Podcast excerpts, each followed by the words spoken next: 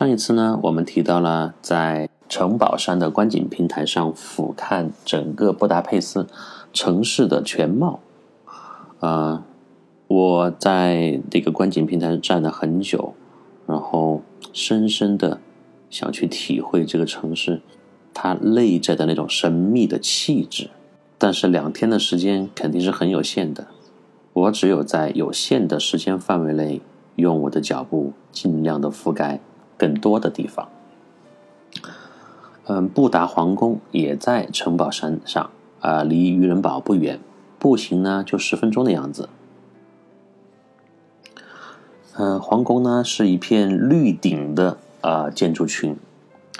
它是在十三世纪的时候阿鲁巴多王朝在多瑙河的右岸所建，然后土耳其占领布达期间呢就长期失修。因为越靠近东边，越靠近土耳其，当年的奥斯曼帝国，啊，当年的这个宗教文明交织和分战的这么一个地方，这些地方它的历史的痕迹和他们战争的这个经历就越多，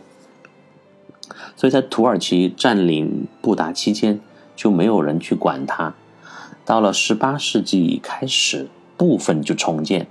然后十九世纪中期呢。得到了修复和扩建，成为了新巴洛克式建筑风格的代表。后来呀，在第二次世界大战当中又被毁坏。在战争结束以后，又成立了特别的复兴委员会，重建了布达皇宫。这个很容易口误啊，布达皇宫、布达拉宫一字之差，千里之外。那么我呢，就顺着这个非常经典的。啊，步行线路往布达皇宫走去。欧洲呢，其他都好，就是有两点啊，是对我们来讲是比较麻烦的。第一个就是我刚刚提以前提过，他们的移动支付没有普及，走到哪里要么只能现金钞票，要么只有信用卡啊。而且那个信用卡呢，你有有时候又要考虑到一个呃汇率的问题啊。还有你的信用卡，因为在国外一般来说它都是不输不不会输密码的嘛，啊，呃丢失的问题，所以呃呃钞票呢就会出现大多数的这个硬币的情况，我前面也提到过。第二点就是上厕所的问题，因为在欧洲很多大城市里面，它都不像我们中国国内，就到处都可以很轻松的找到卫生间。在欧洲的那些地方，他好不容易打听到一个卫生间，他要么就是在某商场的二楼的角落，你需要导航上去，又很挤很麻烦；要么呢，你就需要厚起脸皮呢钻进呃路边的咖啡店。所以呢，出门之前呢，千万别喝太多的水，尤其是肾不好的朋友们。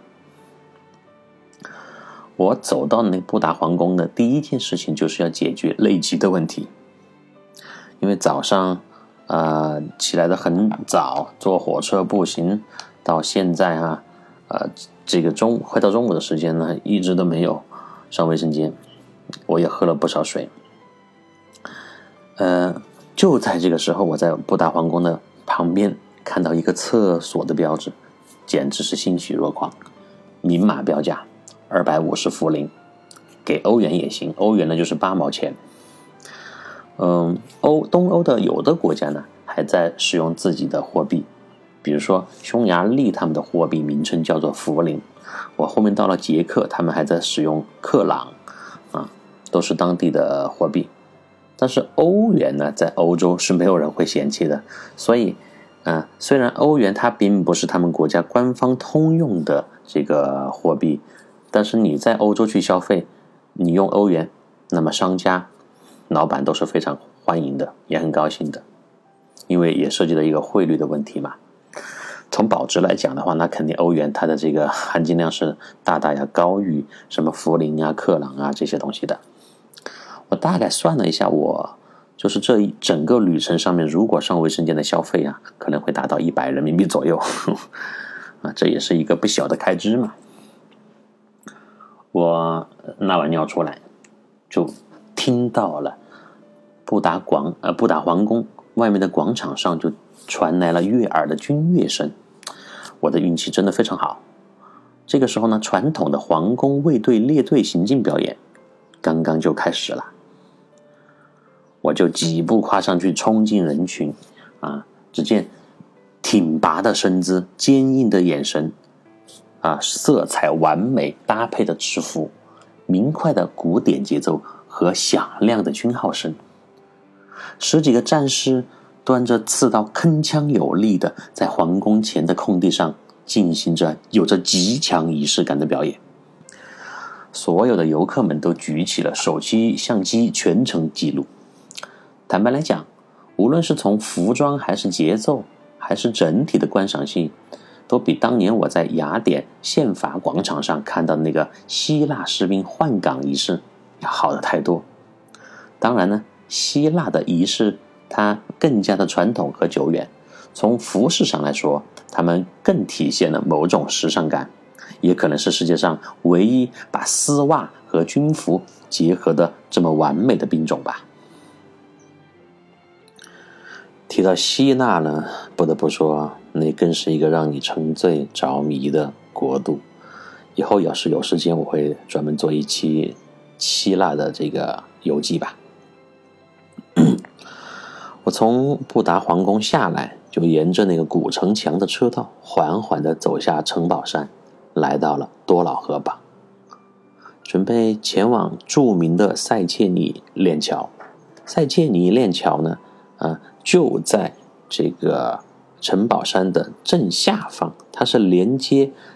左岸和右岸，呃，著名景点、热门景点线路的一个必经之路。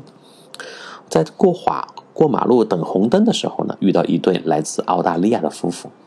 因为那个时候我们国内的报道，他们国家的那个森林火灾是非常严重的嘛，烧了几个月啦，损失很惨重哈，啊，老百姓很可怜。呃，我们等红灯的时候，我就跟这对夫妇聊了一下，我就很八卦的关心了一下他们国内的火情，我就说你们的这个大火现在怎么样了呢？情况好转一点没有呢？这老两口就轻描淡写的说道：“火呢，就让它慢慢的烧吧，等我们玩了回去，它自然就灭了。”我就哦了一声啊，我祝他们旅途愉快。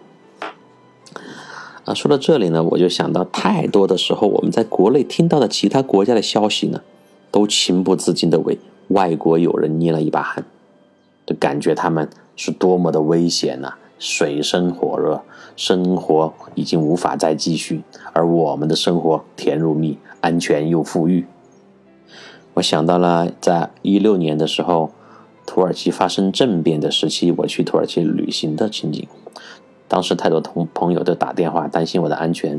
让我赶快回国或者找那个大使馆寻求帮助。可现实的情况是什么呢？头上战斗机在飞，下面的人们一样悠闲的在院子里晒着太阳，喝着红茶。还有一次去菲律宾，所有的人都劝我放弃，因为那个时候排华呀，菲律宾的排华已经达到了高潮。而实际情况呢，是我在马尼拉和薄荷岛与当地的人民欢乐一家亲，然后在纽约时代广场和美国朋友们一起躲避所谓的枪击声，因为美国的枪击案是非常令人害怕的嘛。而真实的情况呢，是路边两个超哥在骑着摩托车在飙车，是那种回火的声音，哈，很多很多的经历就突然又浮现在头脑里面。我们再联想到我们时候，很多时候在呃国内的新闻当中听说啊，这一次，比如我疫情期期间，一欧洲的陷落呃沦陷，意大利的惨烈啊，那前段时间地中海兄弟跟我通话时候的那种轻松打趣，他也告诉我是很惨，也在死人啊，控制不好，但是呢，他们的生活本质上没有变化，因为他们。天性乐观，而且会自己找很多的乐趣，所以我们经常在谈到独立思考的能力，前提呢还是你所见闻的事实。那么我就特别喜欢“当地人”三个字。你所接受的讯息，现在它到底是一个有限的渠道呢，还是真实反映情况的渠道呢？那么当地人他就可以把他们不带任何主观色彩和评论的这么一些风格的真实情况告诉你，然后你再用你的大脑去进行判断、逻辑推理、分析，你才知道世界上这么多地方肯定都有悲伤、有惨烈、有开心、有幸福、有绝望啊，都有。但是呢，你一定要就是自己通过大脑去过滤一遍、加工一遍，再来得出结论。那么当地人就是这么一个非常好的渠道，能够了解最真实的情况。行万里路的真正的价值呢，其实也在于此。我挂上了 GoPro 啊，我把它挂在我的胸前。记录我这个走过塞切尼链桥的全程。多瑙河上的寒风呢，就更加的凛冽，迎面刮过来，就好像有人在轻轻的打脸，但这丝毫不能浇灭我的热情。从早上那个公交车上下来，我已经步行了一万多步了。可这只是这一天的开始，因为从后面的数据统计来看，应该是创造了我有各种记录，呃，步数的。呃，历史以来最多步数的一天，也就是说走的 距离最长的一天。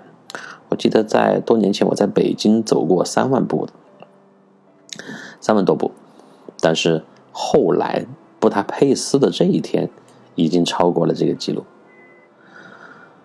因为一直到晚上的九点过，我一直在走路。第一次这么近距离的接触到这条欧洲的第二长河，也是世界上流经国家最多的河，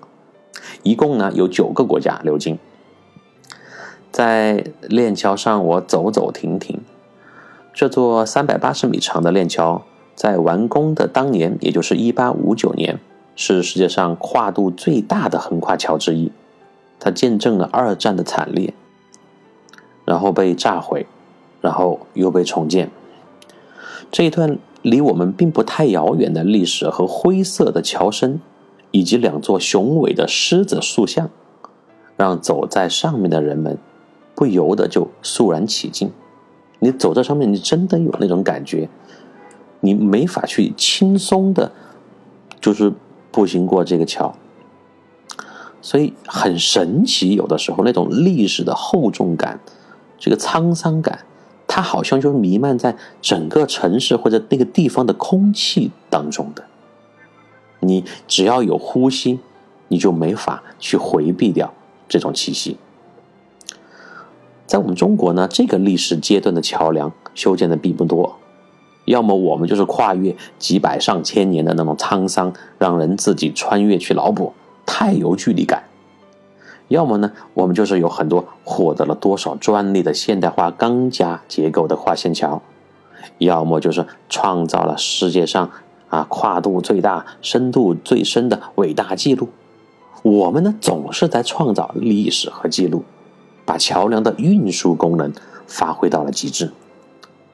而在欧洲呢，有很多的大桥，它更多的是承载的深远的历史意义，或者。记录着战争年代的悲壮。从这一点来看呢，布达佩斯的气质里又多了一抹深沉和英雄主义。我缓缓的走过大桥，期间看见了拍照的情侣、携手漫步的老年夫妇、摊出身子自拍的。青年女子，但这个青年女子比我在意大利波西塔罗海滩见到那位韩国女子优雅许多。还有挂着一个布袋行讨的流浪汉。对于国外的流浪汉呢，我会宽容很多，因为他们不会因为你的无动于衷而骂你。我大方的我就给了这个流浪汉上三次厕所等值的欧元，他自然高兴极了。对他来讲。这个钱也不少吧，至少可以买些吃的。当然，他不会用这个钱去上厕所。他们这群人在这个城市里，连卫生间都上不起，这也是一个很讽刺的现象吧。所以很多人觉得国外好，尤其是欧美。可是当你真正的身临其境，才明白天下的可怜人其实是一样的可怜。因为是冬天，桥下的河里没有游船，但如果是在夏天的旅游旺季呢，这里将会是完全是另外一番景象。就每个拥有伟大河流的城市，它都会开设一条伟大的游河线路，塞纳河、莱茵河、多瑙河、哈德逊河，等等等等，无一例外。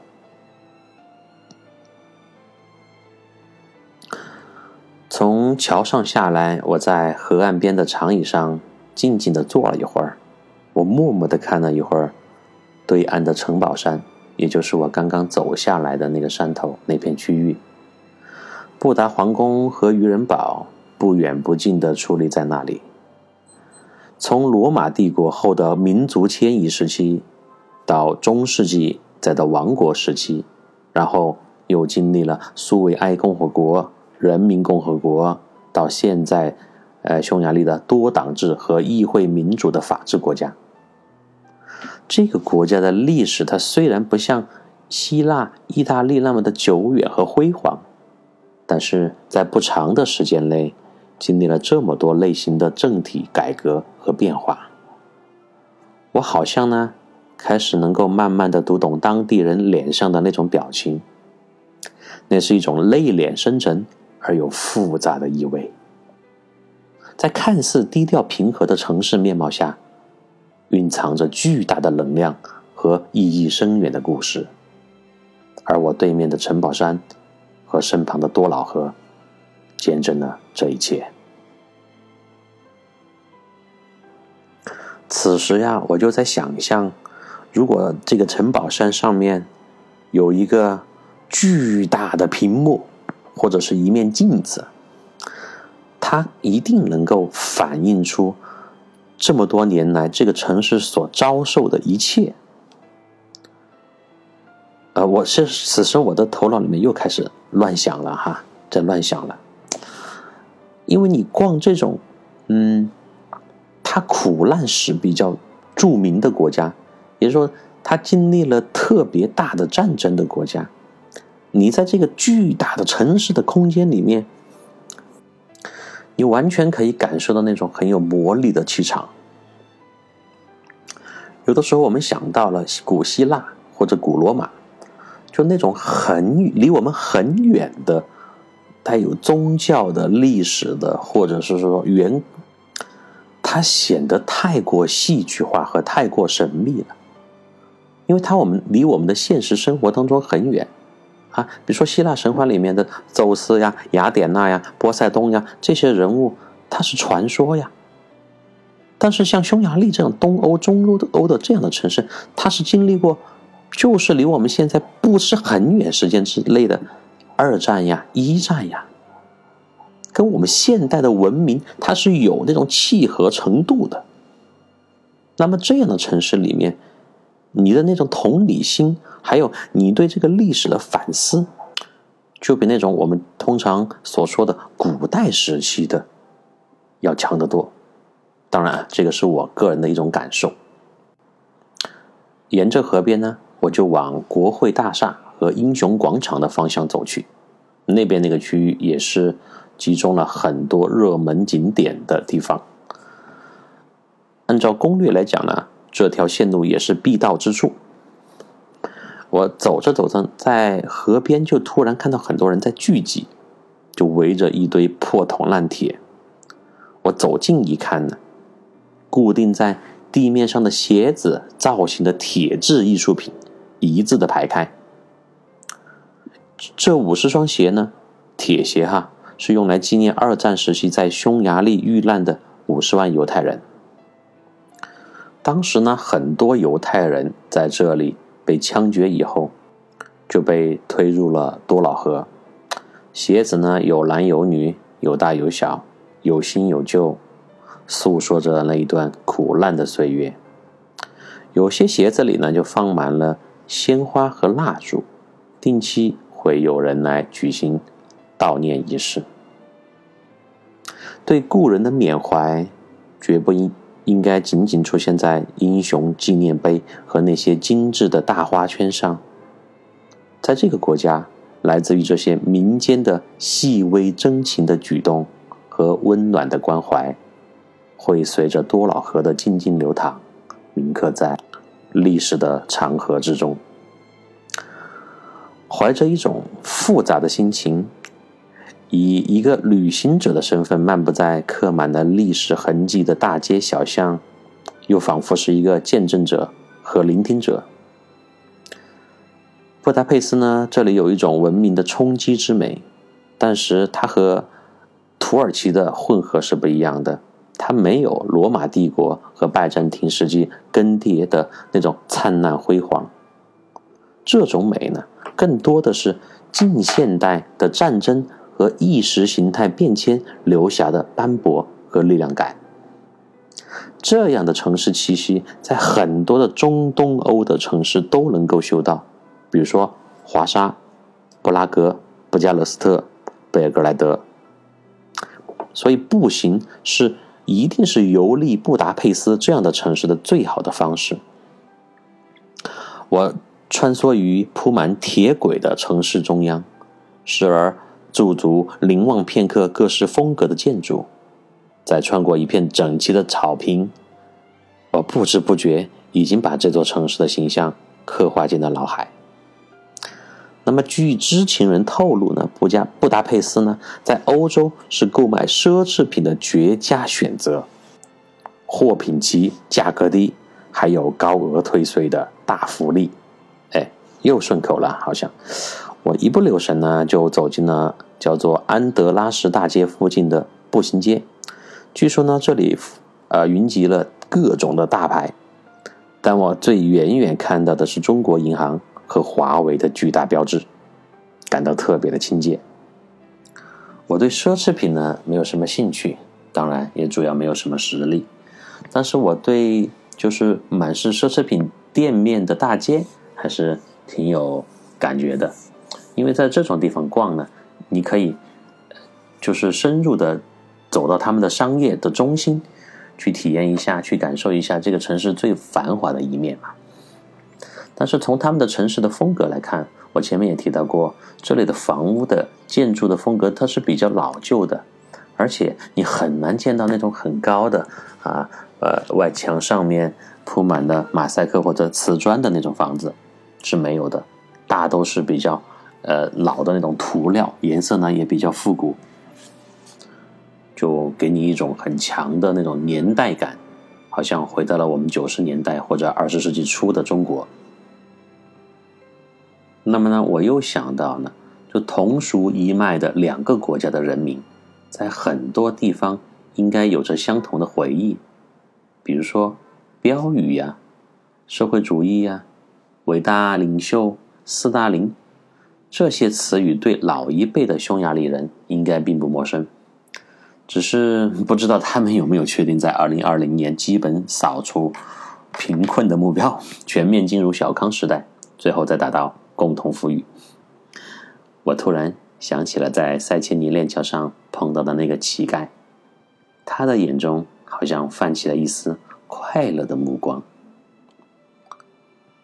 然后，在国外很多的乞丐也好，低层人民也好，你从他们的眼神当中，你看到的是同样是一种对生活充满了希望的目光，一种清澈的眼神。这种生命和对生活的态度，真的需要我们去反思一下，因为我们有的时候真的是什么都不缺，生活过得还是很好。但是眼神里面，很多时候总是充满了迷茫和焦虑。你看今天的这个叙事的风格跟前面的又发生了很大的变化，啊，路上的魅力就在于此，因为布达佩斯的这样一个城市，它不可能带给你那种特别热烈、喜悦、明亮的感觉，它只会让你，它只会让你沉静下来。与自己对话，与历史擦肩而过，与当地人民同呼吸。我为什么在四个国家当中第二站选择匈牙利呢？是因为我是非常清楚它跟意大利、荷兰的风格是完全不一样的。嗯，我这次四个国家是意大利、荷兰、匈牙利和捷克。如果我把意大利和荷兰放在前面两位，他们都是属于嗯比较发达的西欧的呃典型的呃欧洲国家。这样的话，它的风格是差不多的，你就没有那种呃精神世界上的转换和就是视觉上的一些改变的冲击。还有一个，如果我把捷克和这个匈牙利两个风格类似的国家都放在一起。都放在后面两两个国家去游览的话，那那是不是就显得太过于低沉和悲伤了呢？所以我的计划是第一站意大利，然后匈牙利，第三个荷兰，最后去到捷克，就是说它是混着来的四个国家两种风格，A B A B，这样的话你可以调节你的心情，也可以让你的旅途当中。有不停的节奏和风格的变化，这样的旅行的经历，它应该是更有体会、更有意思的。所以呢，建议大家以后在做这种大概的攻略，你要去到几个国家的时候，你在不影响你的线路的情况下，不太特别麻烦的情况下，你最好把不同风格的几个国家混合的排序在你的整个行程当中。这样的话，你的。路上的那种新奇感和刺激感会强得多。今天的这个风格呢，是带着一种强烈的纪录片的画风啊。当大家呃闭着眼睛听我静静的描述的时候，你的头脑里面一定会出现一种很强烈的画面感。布达佩斯、多瑙河两岸的风光也会在你的头脑当中非常鲜明的呈现出来吧。好了，明天呢，我将离开短暂停留的匈牙利，前往第三个无比精彩的国家——荷兰。各位，明天再见。